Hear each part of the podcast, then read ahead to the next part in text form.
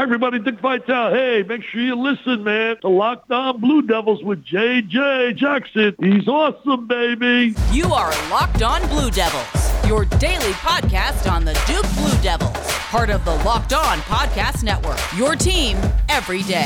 Hello, everybody, and welcome into another episode of the Locked On Blue Devils podcast. My name is JJ Jackson. It's so great to have you here with us on this Thursday, April 27th. 2023. I hope that you're doing well here today. Excited on the program to have my good pal Kevin Connelly, the site expert for Ball Durham, here with us. We'll talk a little bit about the recent news and notes from Duke men's basketball, and then a couple of season review profiles on Jeremy Roach and Tyrese Proctor, the backcourt for Duke, what we liked about the seasons that were this past year for Jon Scheyer's squad in his first tenure as head coach. If you haven't done so already, please be sure to follow and subscribe to Locked On Blue Devils for free wherever you get your podcasts.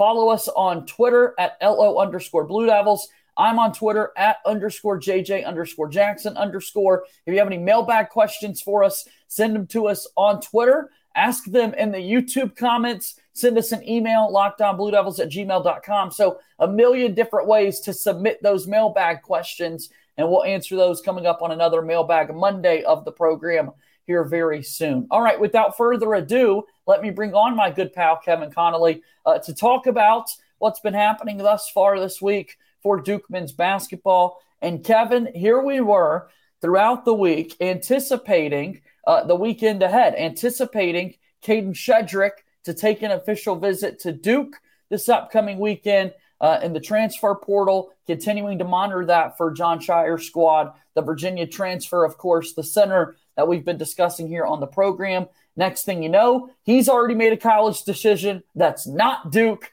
So we're just waiting, uh, anticipating what that next move is going to be for next year's squad. Yeah, absolutely. So Shedrick goes to uh, Texas. Um, felt like it either had to be Texas or Missouri as he visited those two schools and then canceled everything else. So um, yeah, it's a lot of question marks right now as to who Duke is going to target next. I still think they have to add another big in that transfer portal. Um, and I think you're still going to see a lot of guys still enter the transfer portal.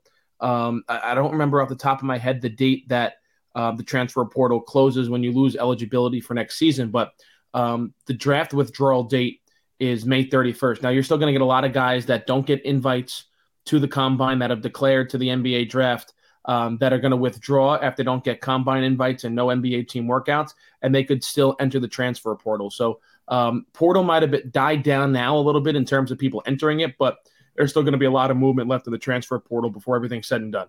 Yeah, that portal 60 days from selection Sunday onward. So selection yeah. Sunday to the end of the year. That's either May 11th, May 13th, something like that. That's the day uh, in which players have got to make that decision to move forward. So here we are expecting uh, some news possibly for Duke. Of course, Jeremy Roach has uh, maintained his college eligibility throughout this draft process. He's got that May 31st deadline to kind of keep moving forward and, and see what decision he ultimately wants to make in regards to his status with Duke next year. And then does Duke go out and try and find a transfer center? Uh, a lot of people talking about DaRon Holmes at Dayton who was declared for the draft, maintaining college eligibility. That's another popular name I think Duke fans would be excited about, Kev. Yeah, so that's another name you heard really even before the Shedrick news. Um, saw that he's going into the draft as well. So something to keep an eye on. Heard conflicting reports that he's fully committed to the draft. Heard other reports that he's going to test the waters. I know he's still maintaining maintaining his college eligibility. Um, but it, it, feels like that'd be a really good athletic, versatile piece you could plug into the five spot for this Duke team. So we'll see what decision he ultimately makes and whether or not he plays for uh, for Duke maybe this upcoming season. Uh, some other news to catch you up on this week. Of course, a lot of eyes uh, were down in Atlanta last weekend with the uh, Nike EYBL event.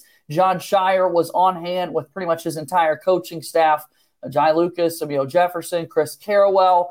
And then Jayson Tatum, a surprise visitor, sitting front row at a couple of big time games as Duke's looking for the next kind of premier talent. Yeah, it, really interesting. Just given the whole timeline, I mean, you knew the coaching staff would be down there, and obviously Tatum down there as well. But like, it's not like he just went out on a random uh, Thursday night in the regular season to hang out with his buddies, the Duke coaches, and watch some high school talent. I mean, middle of the playoff series, and the Celtics were just coming off a loss. I believe he was there Saturday, so it was a loss on Friday in Game Three to the Hawks. So like it wasn't like this was just your run of the mill uh, February game in Atlanta where he had some time to kill. Like this was like really important time for Tatum and the Celtics, and he still found the time to go and meet uh, the Duke coaches and sit there with them and watch some of these prospects. So I think it really says volumes about um, not just what Jayson Tatum thinks about Duke University and the Duke men's basketball program, but also his relationship with Jon Scheyer, who was his coach, assistant coach at Duke, Amile Jefferson, who was his teammate at Duke. Um, I really think it says a lot about how much of an ambassador Jayson Tatum is um, for Duke University as a whole, and specifically the Duke basketball program. What do you think that does for the high school basketball players? They, yeah. I mean, obviously they're hoop heads. Obviously they're aware of who Jayson Tatum is. I mean, all, you're playing a game and then you look over and uh, hey, that's Jayson Tatum. Well, I think you also have to think about it like this new generation of high school players. So, like when Jon Scheyer and Nolan Smith and um, JJ Redick and all these players were um, coming to Duke, it was like Michael Jordan. Like that was the NBA guy. Um, then you go a little bit further and even say like Zion Williamson and Marvin Bagley and, and RJ Barrett. It was Kobe Bryant and LeBron James. Now you're getting into that era of high school players where it's Jayson Tatum, it's Luka Doncic, it's Steph Curry. Now, obviously, it's still um, LeBron James and player and Giannis Antetokounmpo and Joel Embiid, but like Jayson Tatum's in that crop as well. So these high school players are like, oh man, like Jayson Tatum's hanging out with Jon Scheyer. Like maybe I should take another second look at Duke to see what this program really has to offer because like, I don't think any other uh, program that was down at the EYBL uh, session um, had someone the caliber of Jayson Tatum sitting on the sidelines. No kidding. I mean, that did wonders, I'm sure, uh, for what Duke is trying to do. So we'll see uh, what this 2024 class looks like as Duke is hoping to get a couple of more commits possibly during the upcoming recruiting cycle and that sort of thing. So we will see what this Duke squad uh, can do. So, uh, with that being said, we do want to take a look at the seasons that were for the backcourt for Duke. We'll continue a, a season review after this timeout here on the program. Locked on Blue Devils today is brought to you by our friends over at Built Bar. Are you looking for a delicious snack but don't want all the sugar and calories? Then you need the best tasting protein bar ever. It's built. You got to try this. If you're like me and you want to make healthier snack choices but don't want to compromise on taste, I've got just the thing for you. Built bars and built puffs. They're healthy and taste amazing. The best part 100% real chocolate. Only 130 calories, 4 grams of sugar, and a whopping 17 grams of protein. Available now at your local Walmart or Sam's Club for in person pickup. Of course, you can always go online and check out built.com. Always use our promo code LOCKED15, L O C K E D 1 5. Again, Built Bar is the way to go to get your day started. Built Bar, a proud sponsor of Locked On Blue Devils.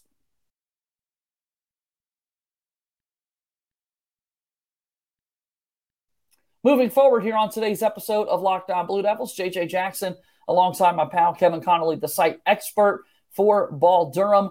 All right, let's review some of the seasons that were for Duke men's basketball, and I want to have a back uh, backcourt focus for the squad with Jeremy Roach and Tyrese Proctor being the uh, the main guys here for conversation.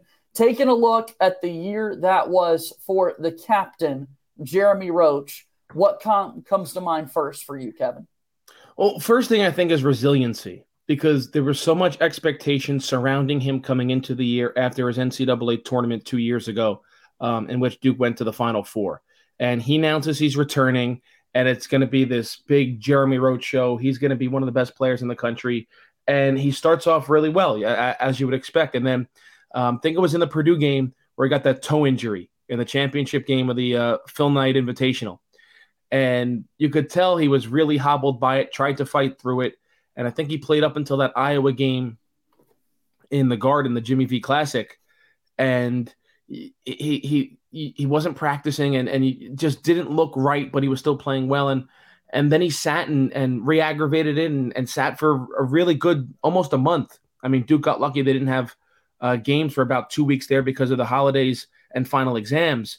Um, but I, I, would say resiliency because then when he came back, um, he made the move to go off the ball. His three point shooting really has improved throughout his first three seasons at Duke. It allowed Tyrese Proctor to play at the point guard, and that really changed the season for Duke.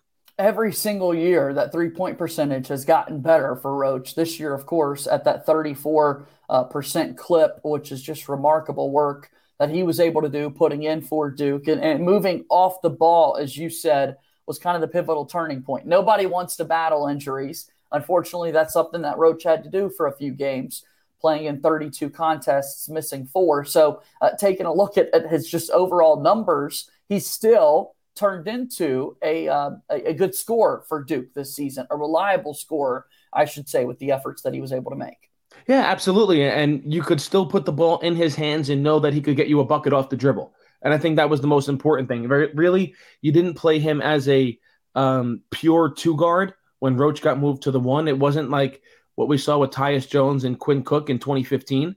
Um, but it was still like, okay, Tyrese Proctor, he's going to be the point guard. We know Jeremy Roach is smart enough and has a high enough basketball IQ to play the two naturally. But if we need to change things up and need a ISO bucket from our point guard and Jeremy Roach, or our, our guard, I should say, in Jeremy Roach, excuse me, we can still get that basket. Yeah, and he was able to go get that basket for Duke, which uh, we're certainly grateful for. So fun to watch. And now the question is whether or not he returns for another season. A lot of rumors about the transfer portal kind of during the year, even uh, because you were aware of the backcourt situation for next season. This is even before we knew Proctor's decision, but you've got Caleb Foster, you've got Jared McCain coming into it. Um, and a lot of people, quite frankly, not knowing what professional or what NBA opportunities look like for Jeremy Roach. Let's get this straight. If he wants to play professional basketball, there are so many leagues out there, so many overseas careers to be had, and a lot of money to make. Jeremy Roach is going to be perfectly fine. But that decision, whether or not to continue his college career, specifically for Duke, is a question that's still remaining. Well, absolutely. And I, I would even go back a little bit further. And before Duke made that run to the Final Four last year, uh-huh. there were the there were the, and he was really the star behind Paolo Banchero of that Final Four run. There was rumors about he was going to enter the transfer portal after his what would that be a sophomore season. Yeah. Um, and because he had this spectacular run and he was finally coming into his own, he stayed for the, his junior year, was named captain, and and the rest is, I guess, history. Um, at least a little bit of history in the Duke basketball record books. But yeah, there were even those rumors um, during his sophomore season before he was one of the catalysts for that Final Four run. Yeah, exciting to uh, to see what he can do at the next level, of course. But we want him to play one more year, at least I do, uh, for Duke. I'd love to see the coaching staff have to figure out those chess pieces in making the backcourt work with the experience of Roach. But look, I mean, Jared McCain, the way he shoots the basketball, I think you got to find a spot on him for the floor with how dynamic he can be. So, can Jeremy Roach possibly be an off the bench spark plug for your squad if he were to return next season? I think that's a big question. I, I, I don't know if he, if he returns, if he'd come off the bench, I think he would 100% be starting. But don't worry, Jared McCain's going to play. He's going to play a lot. He's too good of a shooter to keep on the bench. Um, he's going to be your sixth man, or he's going to be your starting shooting guard, depending how the rest of the uh, roster shakes out. Yeah, I, am just someone, Kevin, as you know, if you're a shooter, I'm going to have a special place in my heart for you, and I'm going to advocate for all minutes possible yep. for you uh, when it comes to what you could do for Duke. So let's uh, talk about Tyrese Proctor and the year that he had, and we'll do that in just a moment after our final timeout here on today's show. Today is the NFL draft, and we want you to make sure you're prepared for it by listening to Locked On's NFL Mock Draft Special. It's here and it's bigger than ever. Follow along all 32 teams' first pick in a six episode ultimate mock draft experience only Locked On can deliver. Six episodes. You still got time. Go listen to it right now ahead of the draft taking place tonight. All episodes are available now on the Locked On NFL Draft on YouTube or wherever you listen to your podcast.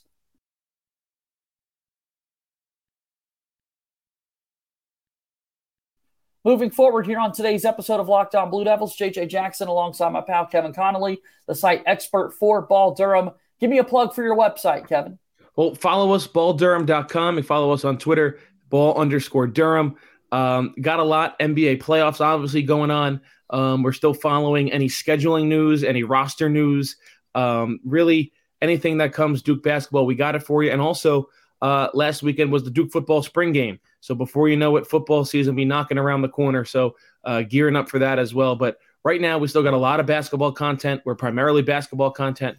Um, but hey, even Duke baseball doing really well for themselves, uh, eyeing down an NCAA tournament bid. So uh, we'll be on top of that as well um, yeah. in a couple of weeks. Big sweep this past weekend for Duke, taking off Louisville there on the diamond. You mentioned football. The spring game is come and gone. Uh, the draft taking place mm-hmm. this weekend. Could there be a couple of Blue Devils in the later rounds that hear their name called? That's something to follow along here this weekend. Quarterbacks are always the conversation when it comes to NFL draft weekend. Riley Leonard, a, f- a year or so, possibly a few more away from that part of his life. Hopefully, he's set for NFL stardom at some point as well. So, and you got all that content over at uh, Ball Durham.